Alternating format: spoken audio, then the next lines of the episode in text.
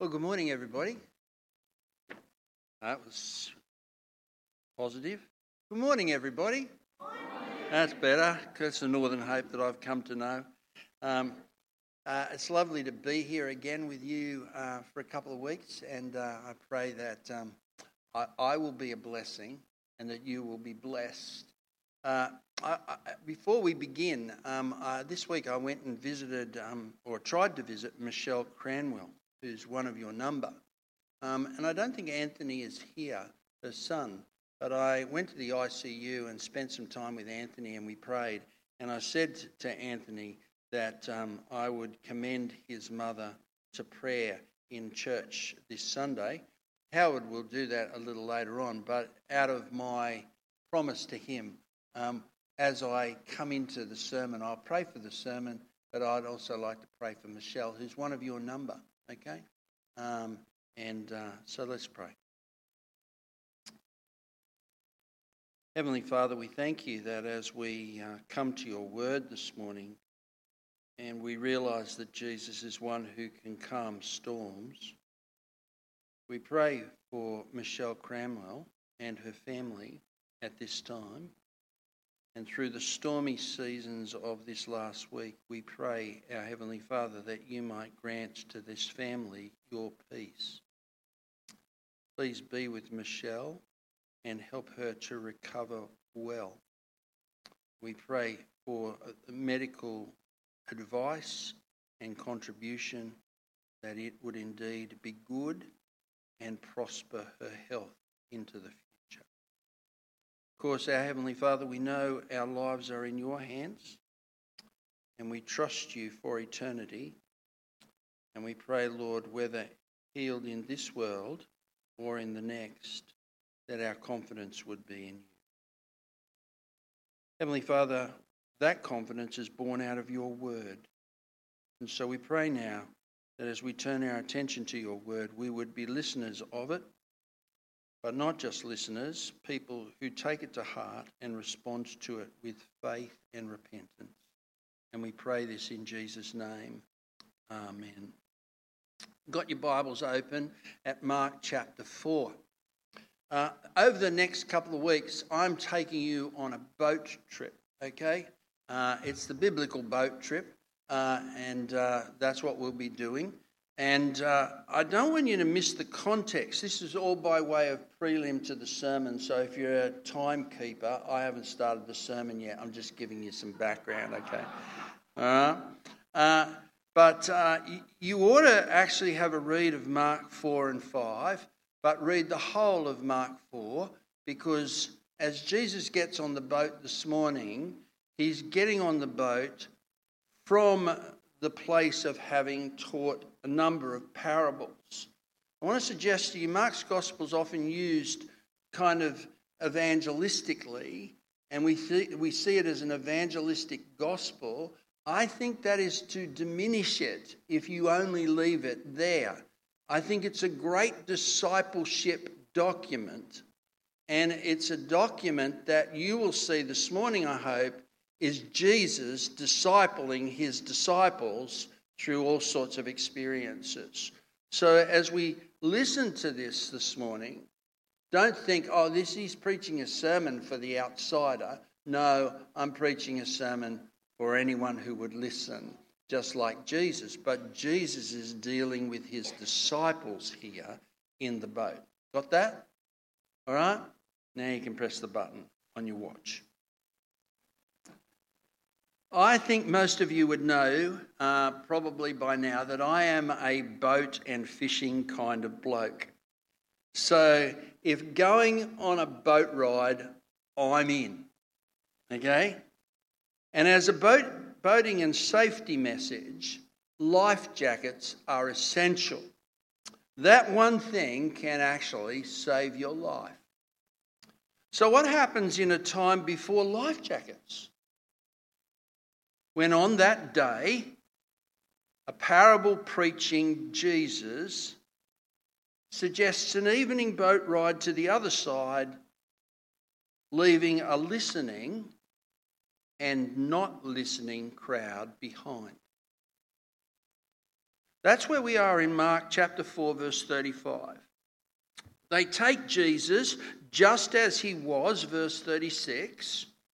A flotilla of boats accompany him. At one point, Jesus is in the, ter- in the stern of the boat sleeping, and even a cushion is mentioned in verse 38.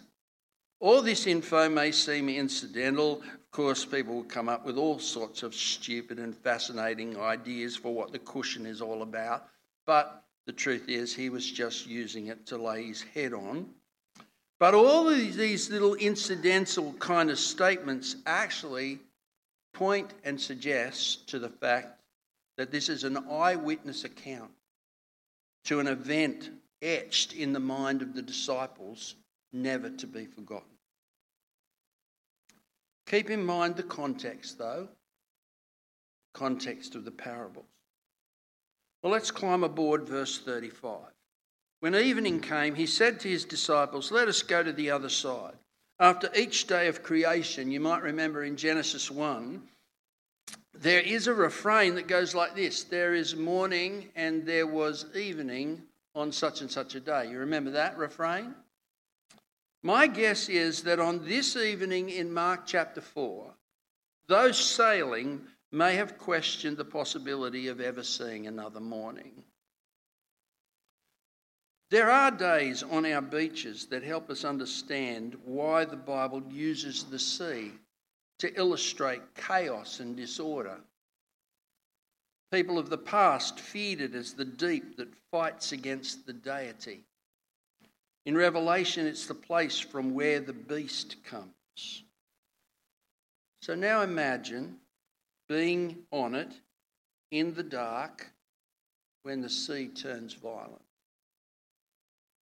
There's no doubt in my mind that heading to the other side, of course, to the region of the Gerasenes, is going to be one even bigger moment of discipleship for the disciples than this moment in the boat.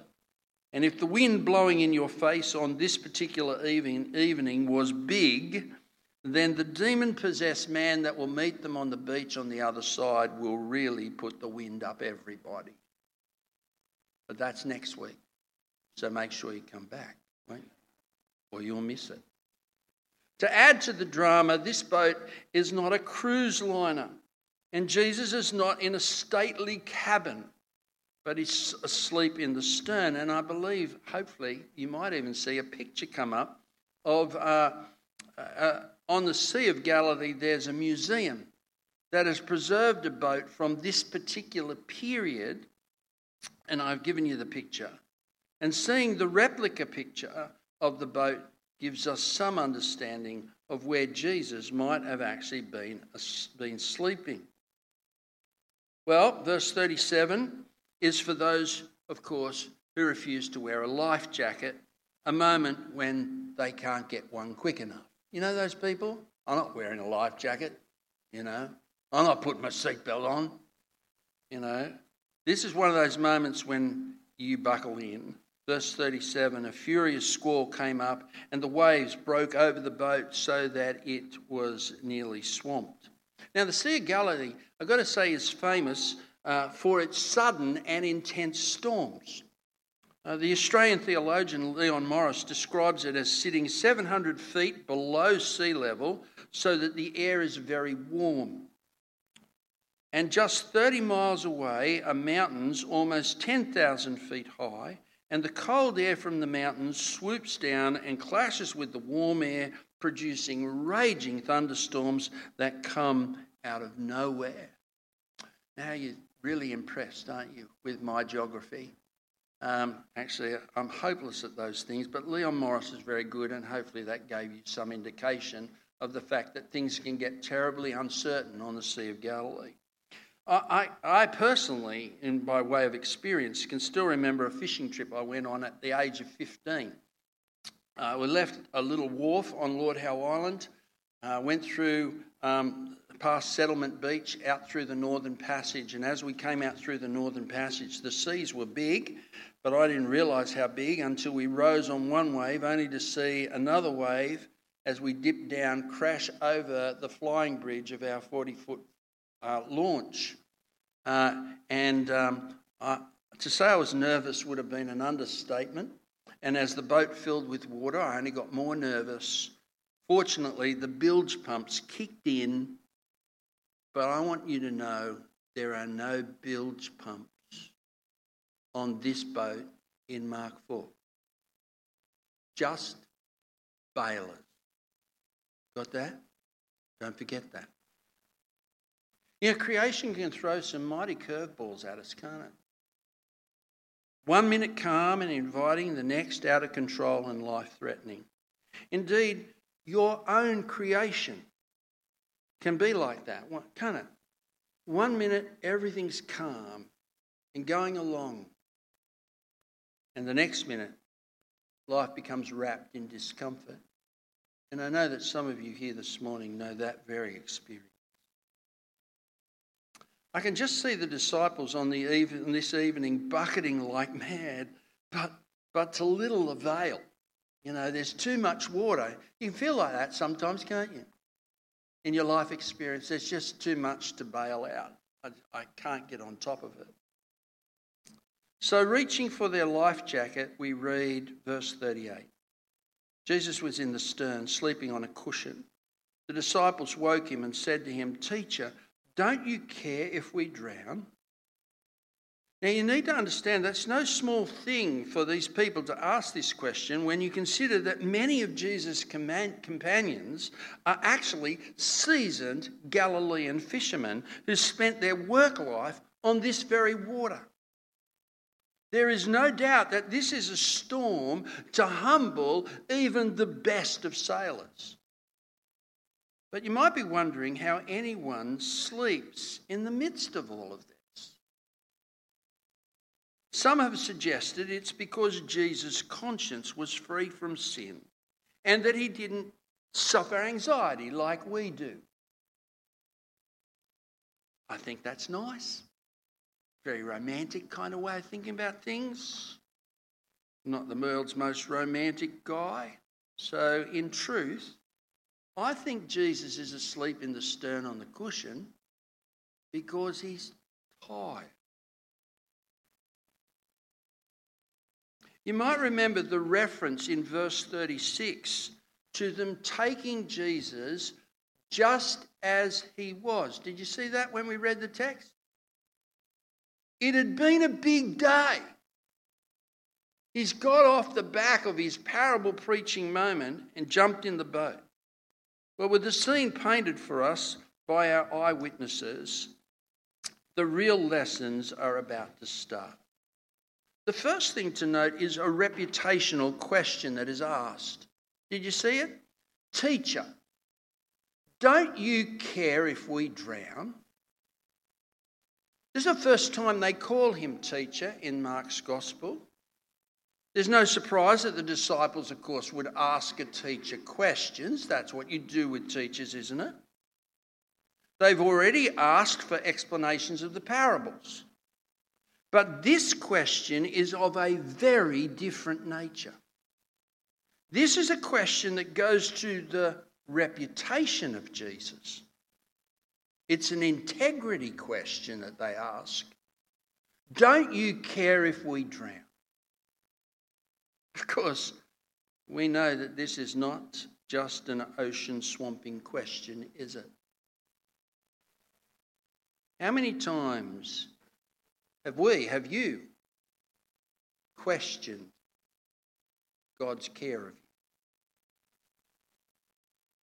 And I wonder how many more times you'll actually ask the question until one day He takes you home to be with Himself.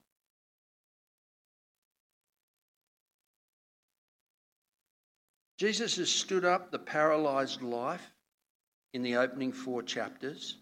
He's made Sabbath rest real for a withered sufferer. He's liberated the demon possessed. And now, in a boat on a turbulent sea, he brings calm. As we will read on in Mark's Gospel, he'll be crucified on a cross to reconcile, and he'll empty the grave to offer us hope. This is the same Jesus, I want you to know, who takes the stillborn to himself,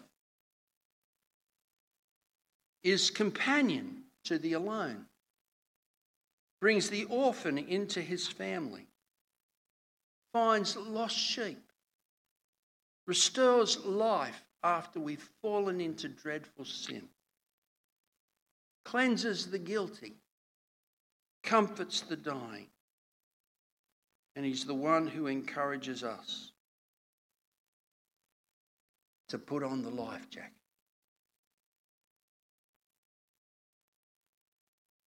Verse 39 He got up, he rebuked the wind, and said to the waves, Quiet, be still. Then the wind died down and it was completely calm. As a tight, listen to this. Okay, if you're not listening, switch back on now. Okay? As a tired man rises from his sleep, his divine voice is heard. Did you hear that?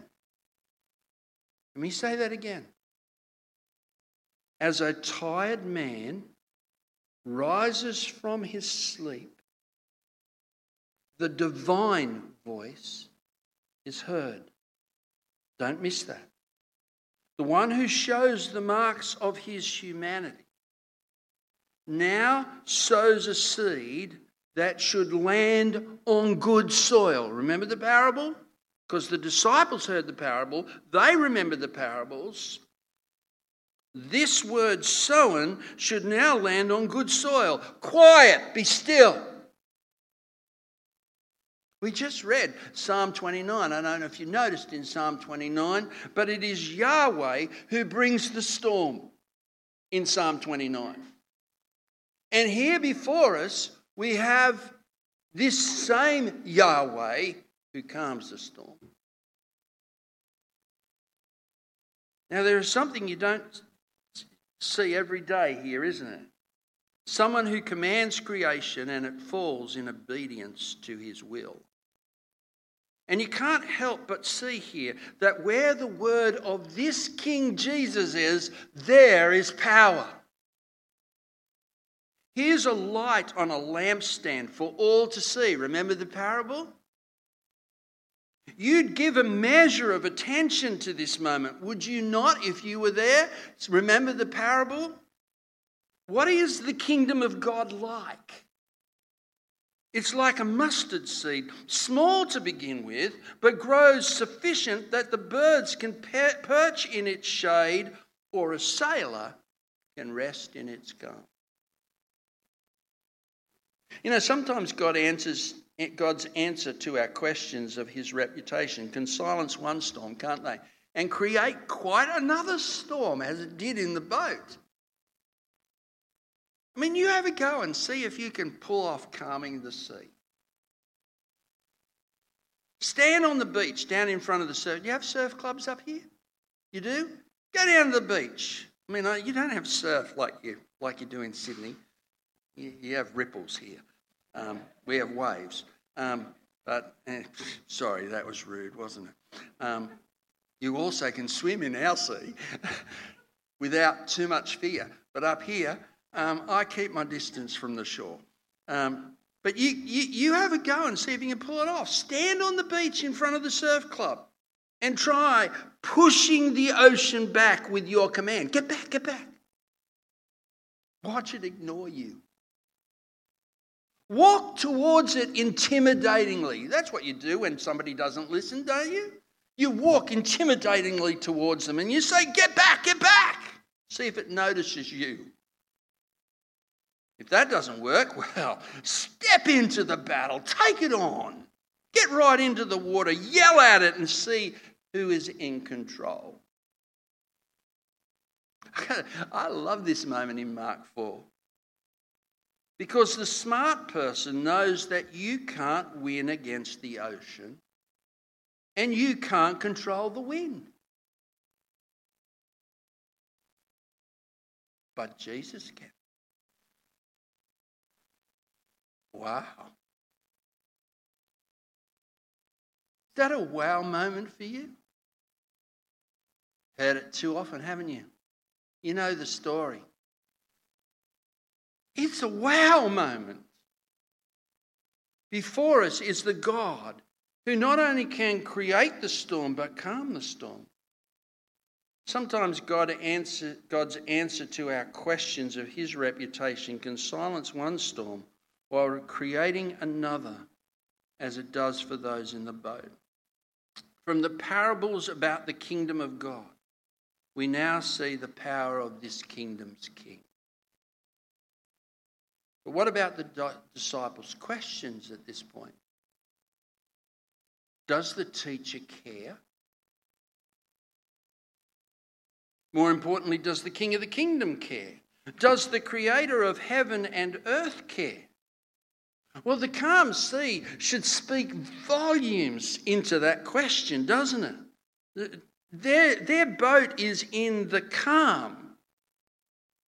But did you notice that they are not? Did you notice that? It's difficult to be calm before the God who commands creation and it does what it says. What Jesus does is surprising to us, miraculous, but it's not surprising to Jesus that the creation would obey his, his word. That doesn't surprise Jesus. What surprises Jesus is captured now in his question of the disciples' reputation. Did you see it?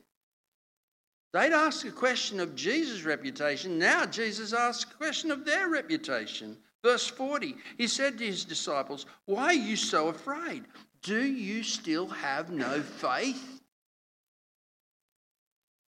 All of this and still no faith? Surely not. Christ might be the teacher, but are they the learners? The seed is sown, but on what soil is it landing? The question uh, is of such contemporary importance, this question, isn't it? We can study the Bible and say, oh, isn't that a quaint story about Jesus calming the storm? We do it in a Sunday school lesson. And we think, oh, these stories are for the children. No, no, no. They have much more relevance, I think, to those with more years under their belt. Do you still have no faith? Faith is so difficult, isn't it? Don't you think? To walk by faith and not by sight. I don't know about you, I'm a sight person. I like seeing things. Makes it easy to believe, doesn't it? But then the journey of 65 years has seen me with God and God doing things for me and on behalf of me to calm storms, even the storms of my own guilt, with promises of forgiveness and of an eternal future. This question that Jesus asks is a crucial question, not just for the disciples in the boat, but for us. You know, fear occurs uh, in verses 40 to 41 twice, but the language of fear changes in these verses. Verse 40, the word is the word for cowardly. And you might have noticed that Jesus links their cowardice to their faithlessness. Fear and cowardice is all you are left with within a storm if you have no faith in the life preserver. Drown if you must, but it will not be because Jesus doesn't care.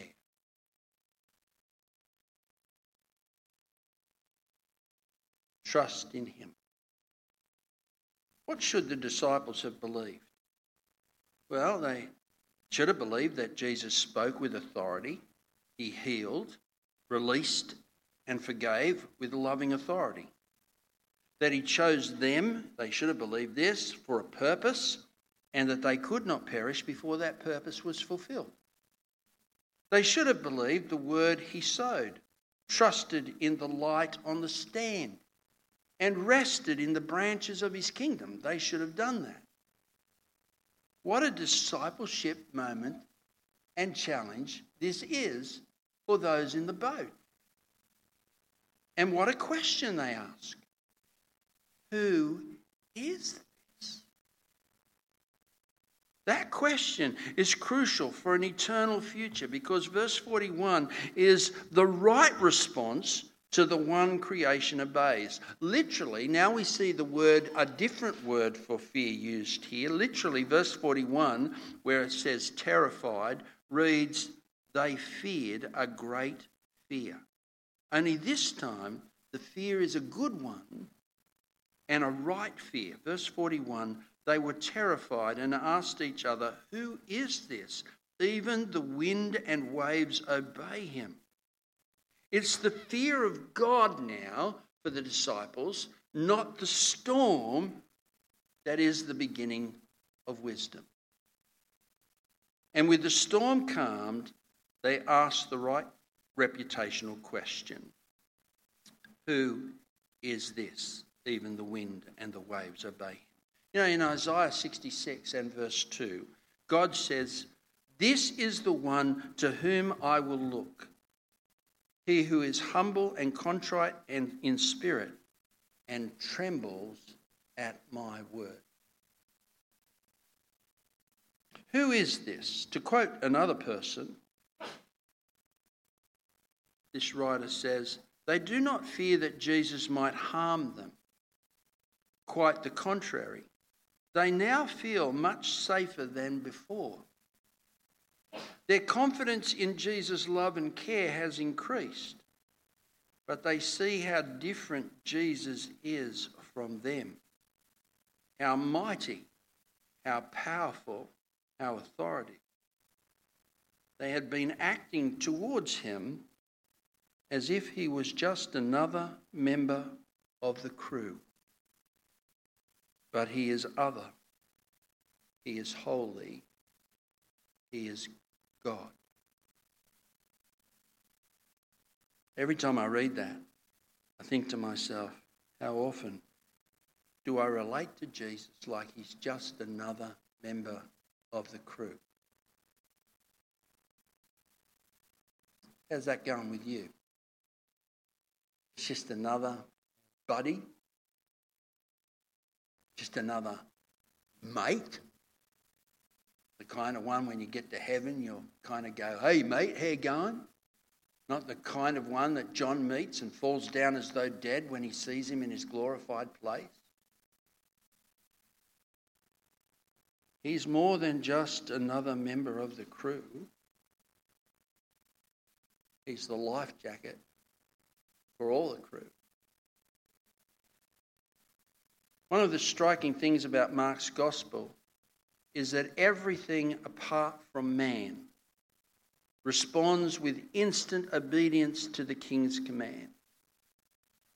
Evil spirits come out, paralysis is removed, sickness is healed, winds and waves are quietened.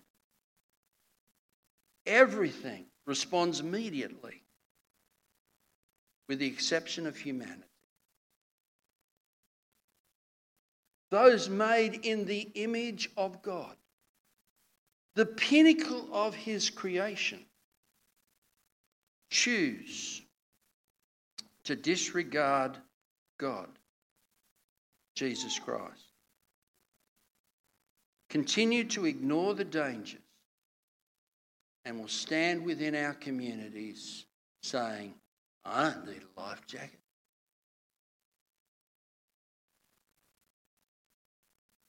If Jesus can rebuke the wind and waves when out of control, let me ask you this morning what future is there for those who would rebel against their Maker?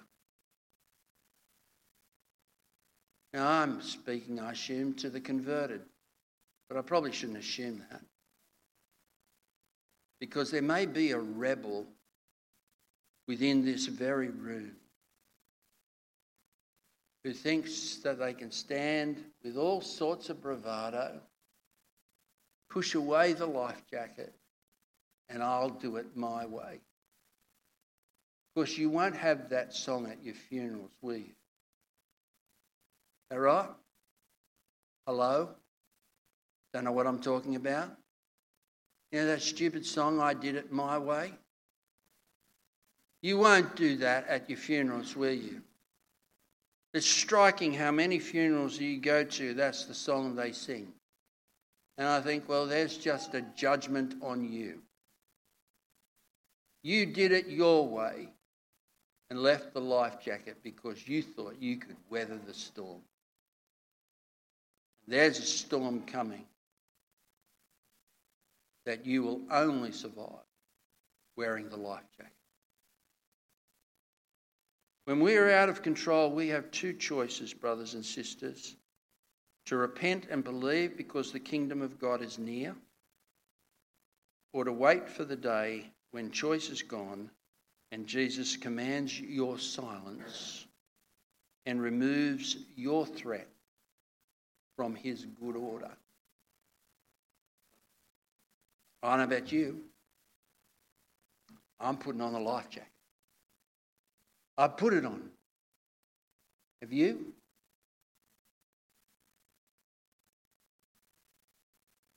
And when we read this story, you know, none, none of the effort of those fishermen bailing water was going to save.